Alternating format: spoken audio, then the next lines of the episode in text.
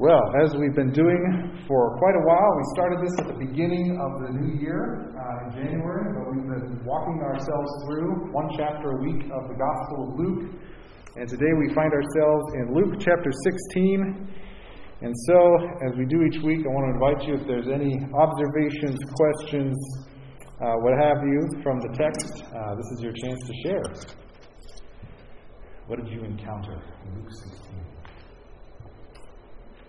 While they are reading and coming up with some ideas, uh, this is what I was able to put together. Sure. Um, chapter 16 is not necessarily a short chapter. Uh, it's not necessarily a very long one, but it only really covers like two topics compared to some of his other chapters where multiple topics he covered all of the chapter.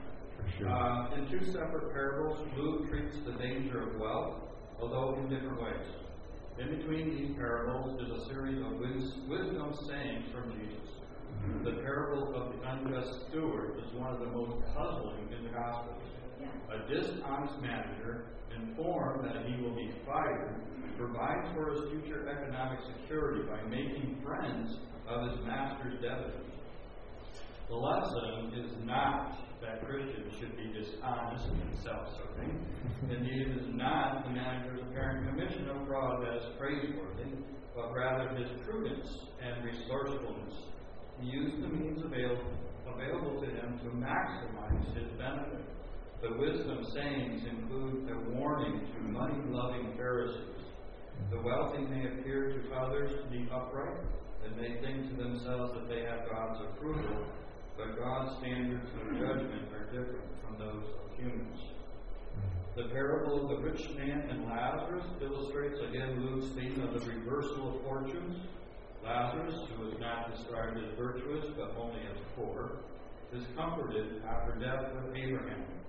The rich man, whose only sin is that he is rich, and perhaps that he, did not feed a hungry Lazarus, is faced with eternal torment in Hades Abraham advises that those who do not heed Moses and the prophets will not be convinced to repent even by a resurrection.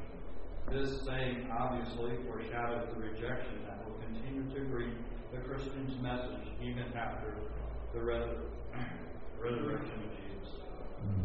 Very good. Yes, good observations. So the what's really interesting, and David pointed this out, is that this isn't a long chapter. As far as Luke goes, this is actually a little bit shorter, although like all of them, fairly long. But there's minimal content in terms of number of issues addressed. So there's only really a couple of bigger issues addressed.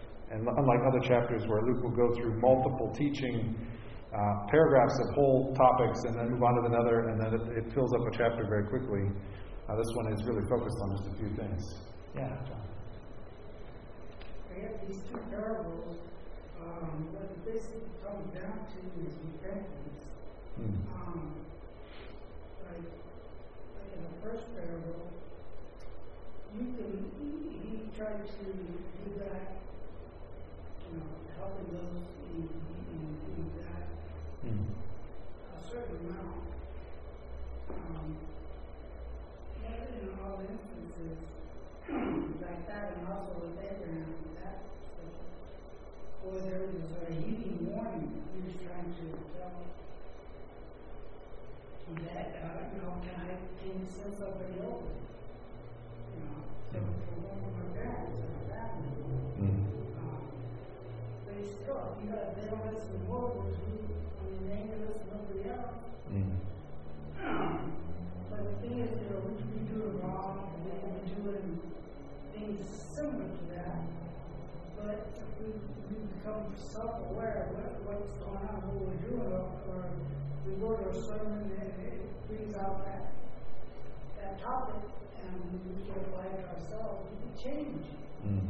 And that's the whole thing. It's, it's, it's not late to change. We can change who we are within mm. to be able to do the right thing. Mm. That's a good. That's a good observation. Yeah, there's clearly the motivation and the point behind Jesus telling the parables he tells in this chapter is to invite the Pharisees to do the very thing you're saying, to change. Like it's clearly targeting stuff that they are prioritizing or idolizing that they need to be called out on. For one, what David mentioned about wealth, the Pharisees, and it even says it explicitly in the, in the text, is that they love money, and their love of money is getting in the way of doing the actual thing God calls them to do as religious leaders, which is to follow God's leading in their life and to honor all people and care for all people, including the poor, which is actually spelled out pretty clearly throughout a lot of the Old Testament. Care of the poor, care of the, the uh, orphan and widow, care of the sojourner and, and, and immigrant through your land. Like all this stuff is built into the Old Testament. And the Pharisees have basically selectively chosen what they want to honor of God's law. And Jesus has to call them out on it. Other thoughts, observations, questions?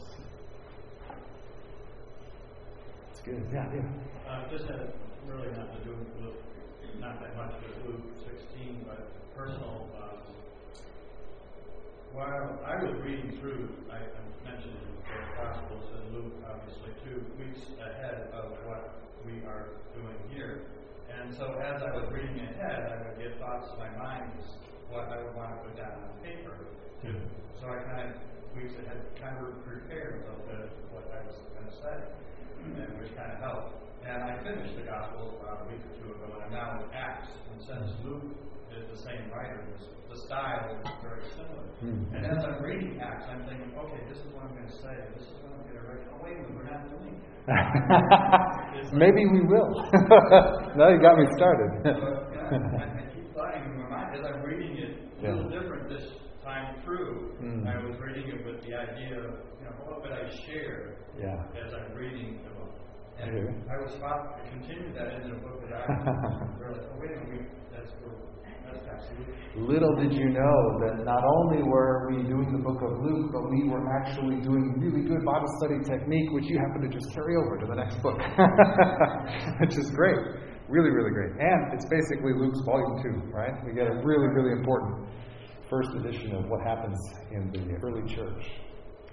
Who knows? Maybe we'll have to jump into Acts after Luke. That'd be good. Any other thoughts or questions? This is a unique chapter which includes some very challenging and mysterious stuff. I, I love what David said in pointing out this parable of the uh, dishonest manager. It has different names. Uh, mine calls it the dis- parable of the dishonest manager. Um, and what you have in, in this parable is a picture, a story of a wealthy man who has a person in charge of his wealth and his resources and likely he would oversee the servants and all that sort of stuff. So a person of high rank within the kind of household of this wealthy person. Now, what I find interesting, and this is something that I had never thought of before, this is my first time seeing this in Luke 16, is that this is the second story in a row of someone who's squandering property. Because in Luke 15, which we studied last week, we have the parable of the prodigal son, in which he is just goes off and squanders property, right? He wastes the money and the resources that were his inheritance, which, like we said last week, was radical for him to ask for up front when his dad hasn't died yet, right? So all there's all that stuff to it. That's followed up directly by another story of a person squandering resources, doing the very same thing. And he's told, he's warned very early on in the parable that basically, hey, you're in trouble. I know what you've done. And we don't get all the details of what he's done. We just know that he has squandered property. I'm going to look for the specific, yeah, verse 1, right off the bat. There was a rich man who had a manager, and charges were brought to him that this man was squandering his property. So he's been charged, right? Someone has made the accusation that the manager is misusing the resources of the wealthy owner. Uh, and then the whole procedure of what that guy does is interesting because he does all this stuff to make it easier for the debts to be paid by changing the debts. There is like a, that's like basically fraud, right? He's changing all the receipts, so to speak. But you actually get a window from Jesus into why he's doing that. Because now he realizes, okay, I'm going to get caught, right? It's almost an admission of guilt. I know what I did and he's not happy. So I'm going to make them happy so I have somewhere to go when he kicks me out. Right? That's, that's what it actually says in the parable itself. I want to find this passage here. What will I do now that my master is taking the position away from me? I'm not strong enough to dig, and I'm ashamed to beg. I've decided what to do so that when I'm dismissed, people may welcome me into their homes. Right? The whole motivation for doing what he does with the receipts is to make it possible that, hey, remember what I did for you? Remember that favor where I lowered your debt a little bit so that you could pay it off? Well, I got kicked out because I was being dishonest, and I need somewhere to stay. Right? That's it. That's the motivation for doing all of this. And some people read the parable and they interpret it as if Jesus is some way, somehow praising the character. But you don't have to tell a parable where there's a hero. There may actually not be a hero in this parable. It very well could be Jesus is showing this as an example, and I think this is one way to interpret it. He's saying there are this is the way your culture works. You you kind of deal with money or with, with truth in a way that's fluid and dishonorable. And this guy in my story, he's, he's like you. Like basically, he's telling the Pharisees, this is what you look like. You fudge the line a lot. You lie. You deceive. You are unjust. You, it's not right to change these numbers. It's fraudulent, right? And then in the end, Jesus is teaching doesn't really point to the guy as if he's a hero, but he does say, if you're faithful in little things, that will prove that you'll be faithful in big things. If you're dishonest in little things, that'll prove you're probably going to be dishonest in big things, right? What I love about that short little paragraph is that that's uh, it's like a, a commentary on power.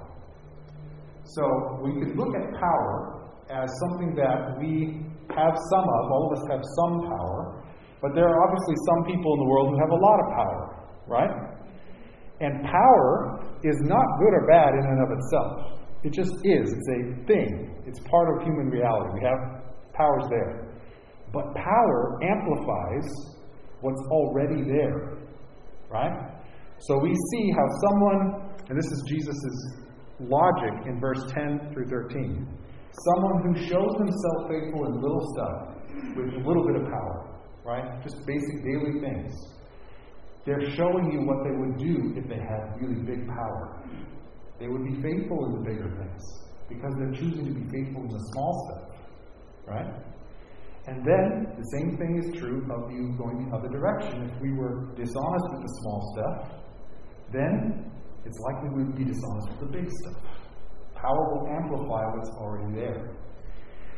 I don't need to tell you when you look back through the scriptures and the texts, all the stories of the Old and New Testament, how people in power regularly messed stuff up big time. Their character was revealed, right? There is emperor or ruler at one after another through the Old Testament all the way into the New Testament who are examples of people with tremendous power and who destroy and harm and hurt people with that power because their character can't handle the power. Right? Go back to the book of Exodus. Pharaoh is, has no problem with throwing away all the babies, the Hebrew babies, as population control because he's afraid of them rising up, right? He wants to maintain control over his slaves. Right? Power reveals his heart.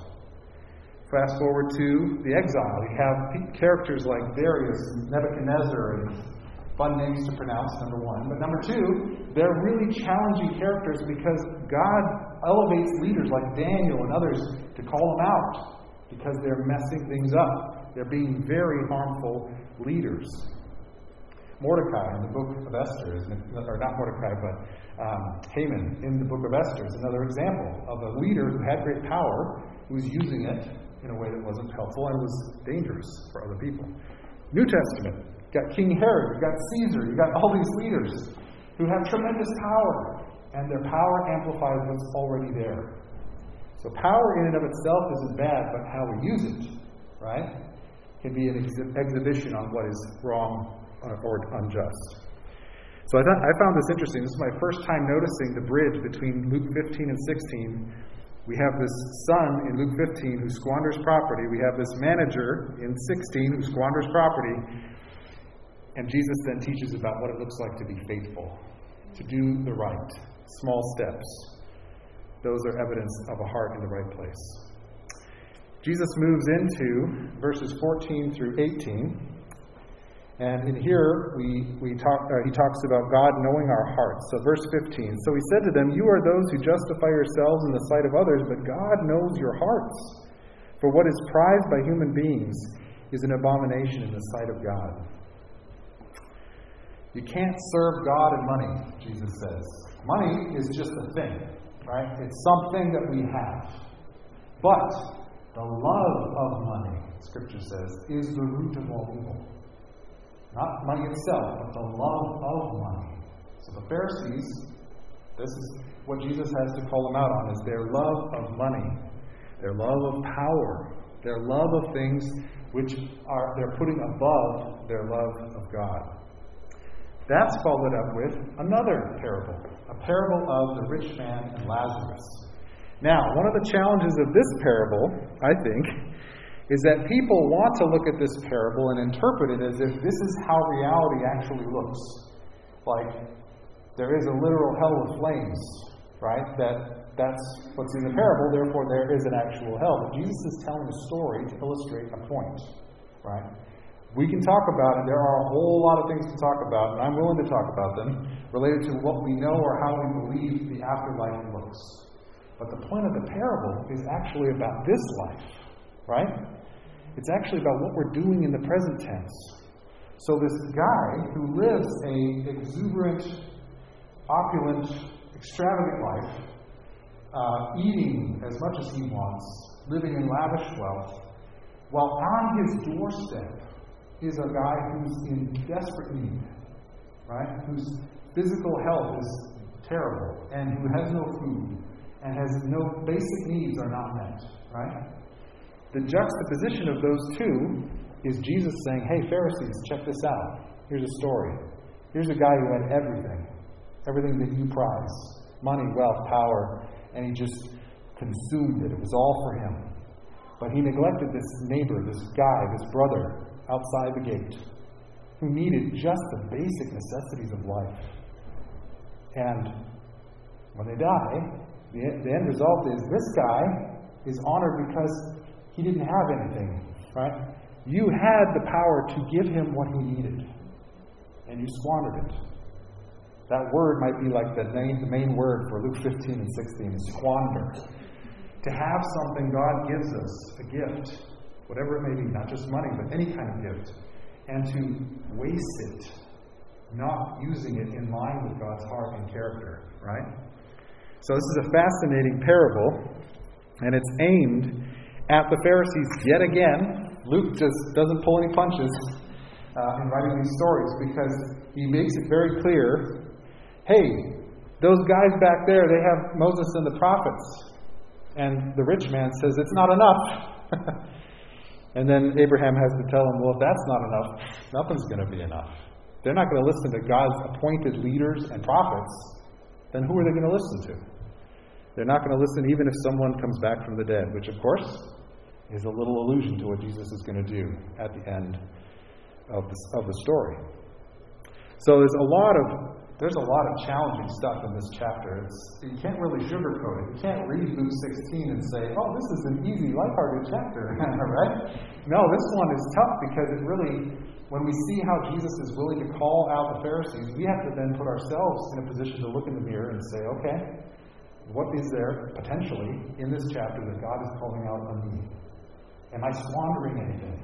That's a great question to ask ourselves related to this chapter. Is there anything God has given me that I'm squandering? A spiritual gift, financial resources, physical resources, time, relationships. Is there something that we're squandering? That we need to take a step back and say, Lord, help me have wisdom. Help me be wise so that I can use these things faithfully in service of your kingdom. Help me to be a person who's a wise steward of the gifts and resources you give me, not a foolish person who asks for my inheritance up front and throws it away, or who uh, dis- is dishonest with what I'm stewarding under my Lord and Savior, but someone who's honest, with honesty and integrity and character, leads a life uh, of, of wisdom. So, big ideas in this chapter include management and stewardship. And God says all we have to do is ask for wisdom. The book of James, very straightforward. You want wisdom, just ask for it. God will give it freely to anyone who asks. It's the easiest thing for God to give us is wisdom. So we just ask for it. That could be a great daily prayer. Lord, give me wisdom today. And do it every day. Don't just limit it to this week as we talk about it from this text, but let that become a daily prayer at the beginning of every day. Lord, give me wisdom today. Wisdom for whatever I encounter. Wisdom for whatever challenges I may meet. Whatever people I may talk to. Give me wisdom. Another main topic of this chapter is faithfulness. Faithfulness does not require big steps, it just requires steps in the right direction. Right? What I love about all the encounters Jesus has with people is that he doesn't, it's not uniform. He doesn't say to one person, you do this, and the next person, you do the same thing they did. With every individual person Jesus encounters, he has a different step for them. Because it's based on their journey and their wiring and their soul and what Jesus knows they need. Right? The rich young man who comes to Jesus and says, What do I need to do to inherit eternal life? Jesus knows he needs to give up the idol of money. He says, You just got to give that up. Sell what you have, give it to the poor, and come follow me. Jesus said the same words to that man as he did to the 12 disciples. We could have had 13. Can you believe that? We could have had 13 disciples. But we don't know this guy's name, and we only know that he walked away sad because he couldn't let go. And Jesus was it as well. I wanted him to be a disciple. He asked him to do the same thing he asked Matthew. Matthew left all the money on the table. Imagine being Matthew, by the way. This is a really good example because Matthew shows us the counter to this whole critique of Luke 16. Matthew or Levi has two names in the, in the Gospels, was a tax collector. Very wealthy position. Regularly, the reason they were wealthy is because they charged this exorbitant amount above the tax, and that was how they made their money. So, as you might imagine, Jews didn't like the tax collectors because they were usually Jews who had sold out to Rome. Well, Jesus walks up one day to a tax collector named Matthew and says, Hey, come follow me. And Matthew walks away from a table covered in money to go follow Jesus. It's an amazing story of letting go of money to follow Jesus. He does it, and he's a gospel writer. he's included as one of the four to write Jesus' story. That's a very powerful story. So you can hold Matthew and the rich young man together and see the two choices they were given, right? And they went two different directions. Another big idea from this chapter is God and money. I once, I once heard Superintendent Mark mention, and I think it was in a sermon, I forget when, where he was preaching or when this took place, but I'm pretty sure it was uh, Superintendent Mark who was preaching a sermon talking about our culture and how there's this commonly held belief that if we have this much, and it's always more than what we currently have, if we had this much money, we would be happy, and we would also not feel stress. And it's, it's interesting, but Mark said, and I remember very keenly, he said it's always about 1.25% or 125% of what we currently have. So we, we always have this mentality that it's just a little bit more than what we currently have. And he said it's interesting because even people who have tens of millions of dollars in world and national surveys exhibit the same belief, the same behavior, even though they have way more than they need. But there's still this like, mentality that our culture tells us if we just have a little bit more, that's the point at which we won't feel stress and we will finally be happy. And in the end, what's interesting is I think that that belief is actually based on this idea or this, this like denial of the fact that one day we're going to die. You don't get to take anything with you. Right? And some people live their lives in such a way that they say, well, as long as I get as much as I can while I'm here, that's the point of it all. Right? And others discover that the more they give, the more they actually have. And there's a profound correlation with generosity and actual true contentment. Where when we think about our stuff as not ours, but stuff we've been given to steward, that's a huge benefit for us too. We also find, hey, you know what? They need it more than I do. I'm going to give this thing away that I have. Or they need these $10 more than I do because I don't need it. They need it. And there's a correlation there in our culture of generosity and contentment. Lastly, a big idea that I think is really powerful is this. Um, what one thing that this parable brings up, the parable of the rich man and Lazarus at the end of 16, is that there's a system in place that makes it possible for this man to just feast and waste and whatever money that also then leaves this other guy without, what he, without that which he needs. Right? There's a system behind that parable. In this culture, Jesus is calling out those who hold the system in place. The Pharisees do. And this is really a unique um, this is a unique component of studying the Bible because we don't live in a culture particularly that tends to think about systems as much as individual real reality, right? Our whole culture, advertising, everything is geared towards your personal experience of life. So it's sometimes very difficult to see systems when they're at play in our culture. But we have them too.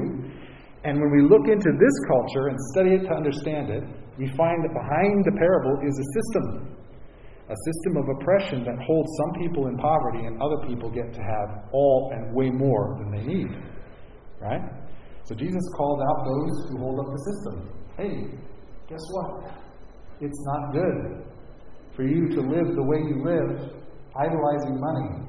And really, Jesus is saying it because he loves them too. He wants them to see the truth that they're actually they're killing themselves by being all about consumption and money. It's actually bad for them, and Jesus wants them to see that. And not only is it bad for them, but it creates a system in which other people suffer. So you translate that whole idea of there being a system in the parable to our day, and we realize, yeah, systems in our day do the same thing. And this, that whole thing I described about a culture in which just a little bit more money would make me feel happy, content, right?